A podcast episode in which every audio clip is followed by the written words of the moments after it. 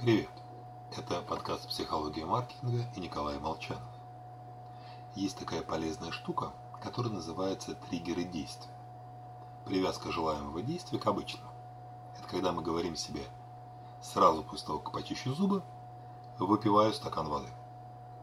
По сути, триггеры представляют собой предустановку, план, который мы заранее загрузили себе или покупателю в мозг. И вот наступает ситуация, которую мы предвидели. Мозг, как всегда, мечется между кучей разных идей. Чтобы такого сделать? И тут, вспомнив об имеющемся плане, срабатывает самый простой вариант. Сделать то, что было намечено. Включается заранее настроенный автопилот.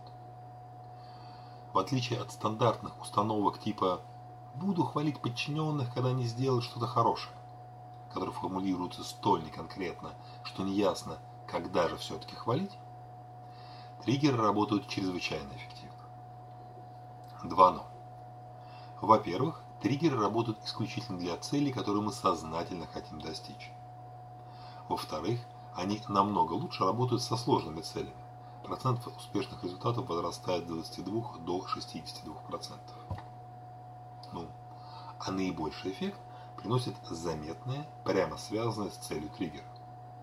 Так, для соблюдения техники безопасности в заводе GM цех обвели яркой синей лентой.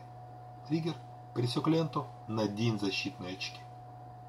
А рядом с проходной поставили синий манекен, одетый в защитную одежду. Триггеры позволяют быстрее превратить желаемое поведение в привычку.